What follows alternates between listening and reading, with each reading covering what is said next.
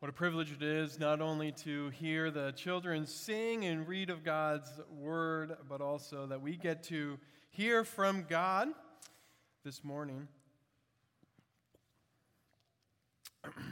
Christmas time is here. Um, I hope you know that. Um, I, don't, I expect that you do know that. Uh, the church has all the decorations up. The lights are up. I know there's lots of lights in our neighborhood, and just to let you know, if you are a procrastinator like me, your lists are due very soon. You have to get those to your mom and your mother-in-law. The anticipation, though, for Christmas is building. Something great is coming. If you were an outsider, um, and you saw all of this stuff happening around this time, you would know something very significant is coming. What in the world? Why, why is everything changed so much? All of these people, uh, pretty much all of America and, and a lot of the rest of the world as well, their whole calendar each day is changing a bit. What they dress, what they wear is changing a bit. What we eat changes. What we drink, we get days off of school, we're at church more, we're, we're with our church family more, with, we're with our family members more. Our calendars and our minds are filled, preparing and celebrating and getting ready for December twenty-fifth. We're all anticipating something that is coming December twenty-fifth. Well, this morning as we come to God's Word, we need to slow down a bit and talk about what Christmas actually means. Why all the hustle and bustle? Why all the Christmas traditions? What should you and I be thinking about in December? How do we think biblically and rightly about this holiday season? We know that the world has done a very, very good job of commercializing Christmas. But even with that, is there a way that you and I can celebrate and enjoy all the different traditions and, and all the things that go along with Christmas while also having Christ be the center of the holiday? Well, I wanted us to open up the Bible to see what God thinks of Christmas. So if you would open up your Bibles to Isaiah nine, Isaiah nine, and once you have your place, if you would stand so that we can hear read God's word together. Isaiah nine.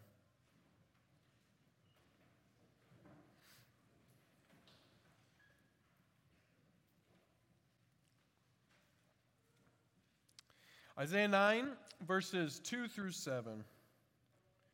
The people who walked in darkness have seen a great light. Those who dwelt in a land of deep darkness, on them has light shone. You have multiplied the nation. You have increased its joy. They rejoice before you as with joy at the harvest, as they are glad when they divide their spoil. For the yoke of his burden and the staff of his shoulder, the rod of his oppressor, you have broken as on the day of Midian.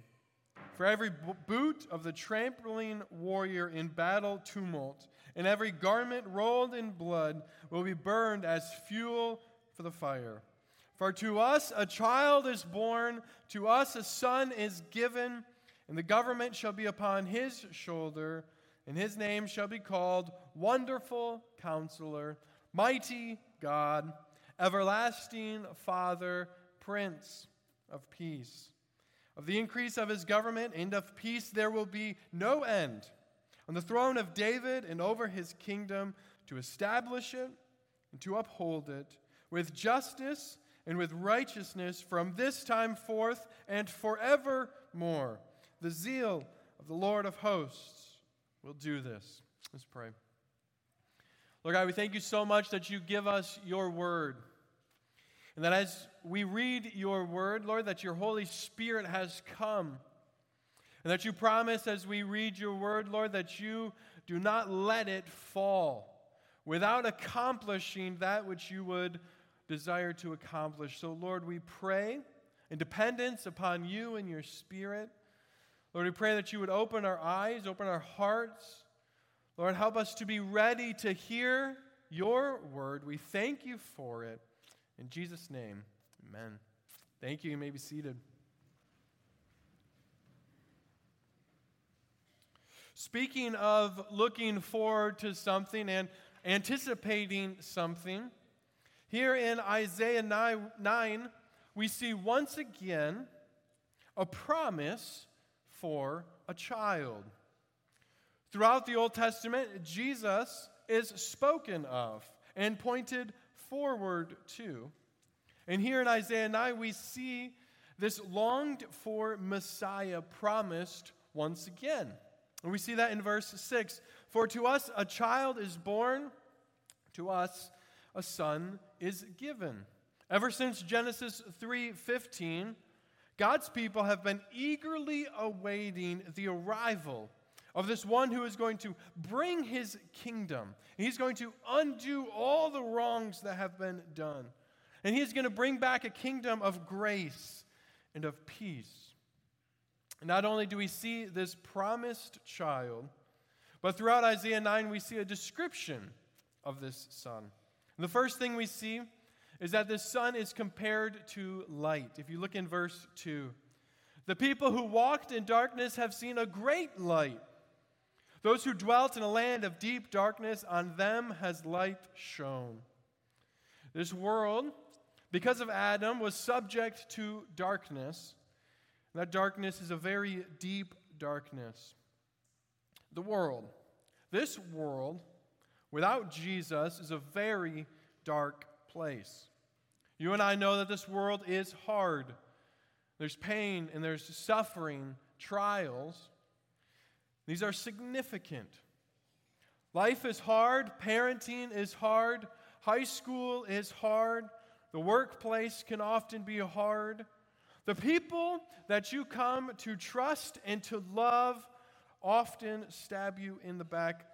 The world that God once created to be very good, where everything worked so beautifully in harmony together, now, though it is still a good creation that God has made, now it seems that everything crumbles and falls so quickly and affects everything that we do. And especially when we realize that every single person on this planet, but by the grace of God, but everyone, all seven plus billion of us, when we look at the creation, we say all of this, this world, the people around me, it is all for me. So not only does the fall make it so that this world is just crumbled and everything that we do seems to fail, and there's trials and there's heartache, but we also think that all of this is for us and for our own glory.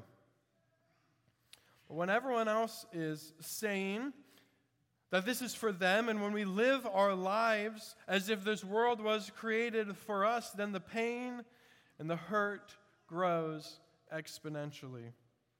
And without any grace, and without a God who is working for his glory, but also for our good, without someone in control, without the God-man who suffered and died so that he could be glorified, and without eternity, this is no world that I would want to live in. Without God and without his grace and without Jesus Christ, there is complete and utter darkness. It's no wonder there's so much divorce and addiction and pain.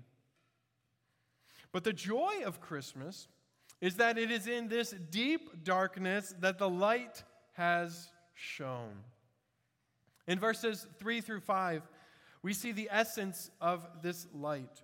And we see this repeated four times, that this kingdom that is coming is a kingdom of joy. In verse three it says, you have multiplied the nation, so, so that is, you have blessed the nation.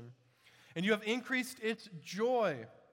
And they rejoice before you, as with the joy at the harvest. And they are glad. Again, the word speaking of joy. when they divide the spoil. The sun has come, and he has brought about this light to shine in this deep darkness. And the kingdom that he is bringing and the light that he is shining is one of immense joy, overwhelming joy, wholehearted joy, once in a lifetime joy. Joy that we don't often think of or comprehend because it is so great. Joy that you and I forget so quickly. A sun of light that brings joy. But not only joy, we see in verses four and five that this sun brings a kingdom of joy that then destroys the kingdom of darkness. He not only brings joy, but he devastates the kingdom of darkness that once enslaved us, that once held us captive, that once ruled over our lives. Jesus is bringing this kingdom of joy with light and liberty. So the Son has come to bring light and joy, but how does he do it? Well, in verses seven, six and seven, we see that this Son doesn't come to be a messenger of good news, but he actually comes to bring the good news, to bring this kingdom here on earth. He comes as a victorious king to rule his people in this existence.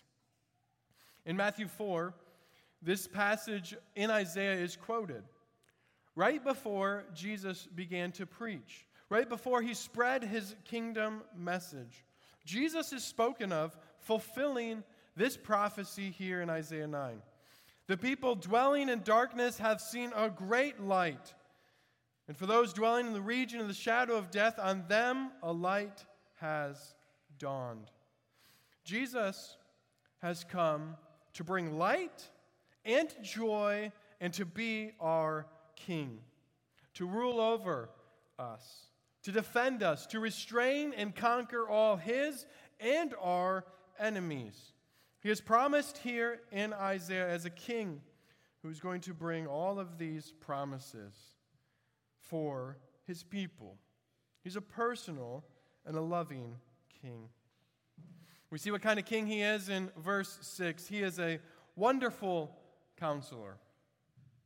I hope that warms your heart this morning, because we are all going through pain and heartache and different trials. He is a wonderful counselor. He's always near. He always hears. He's always ready to listen. He is a mighty God. He is fully in control of everything. He rules over everything. And we know that he is working all things for good. Not only that, he is an everlasting Father. He cherishes you. He cares so much about you, and he loves you. And finally, he is a Prince of Peace. While the world brings pain, Jesus, this King who's come to rule here and now, brings peace. And in verse seven, this is sealed so beautifully as we see that this kingdom is going to be one ever increasing more and more of the joy and the light and the peace, over and over, more and more, ever being blessed, and it will never end. You will rule with justice and righteousness forevermore. Christmas is a time when we step back, when we remember who this child and who this son is, and remember what he's done for us. Christmas is not about presents. It's not even necessarily about family. It's all about this promised king who has established this kingdom of light and joy here on this earth. So what does this king require? How do we become a part of his kingdom? Do we have to be perfect? Are only the sinless able to enter into this kingdom with all of this joy and all of this light and all this peace. No. It's not the sinless. It is all those who would repent and believe. All who would come to the truth. All who would, who would happily say, I am not right. I am not good. There is something wrong within me. And this life that I've created that, that fully orbits around me, I don't want that anymore. I don't want to live my life for me anymore. I don't want the darkness. All who repent and believe and say, I want to be a part of the kingdom of Jesus. That offer is for all of us here and now. And once again, and once someone does repent, once they see their sin, they can run to Jesus and say, yes, I want to be a part of the kingdom of light and of joy and of peace forever. Yes, I will give up myself. I will trade in this darkness and this pursuit of my own glory for a kingdom where I am not the center. All who repent and believe are brought in to the kingdom. And that's what you and I get to celebrate this month. We celebrate this Son who has saved us from all of our sins, who not only came and established this kingdom, but who has given his life to save ours. He died, Jesus died on that cross so that we could have this joy and this peace again forevermore. I cannot think, amen is right, I cannot think of a better news, anything better that we can proclaim, that we can talk to each other about, anything better that we can sing about than this beautiful message. This kingdom, this King should be our focus, and the focus of our joy, and the focus of our thankfulness, and the focus of our worship, because he is surely worthy of all of our praise. Let's pray. Lord God, we thank you so much. Now, while we were still sinners, while we hated you, while we ran again, away from you,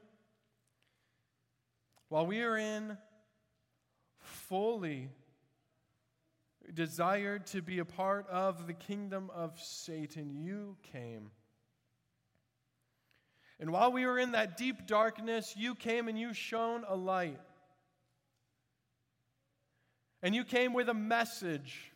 And we thank you and we praise you that that message is one of joy and of grace and of mercy and of peace. Not of judgment, but of joy. We thank you for that. And Lord, we let us never forget that we can only have this joy and this peace because of the cross of Jesus. Lord, help us know what that means. Help us to live that out. For your glory, we pray this all in Jesus' name.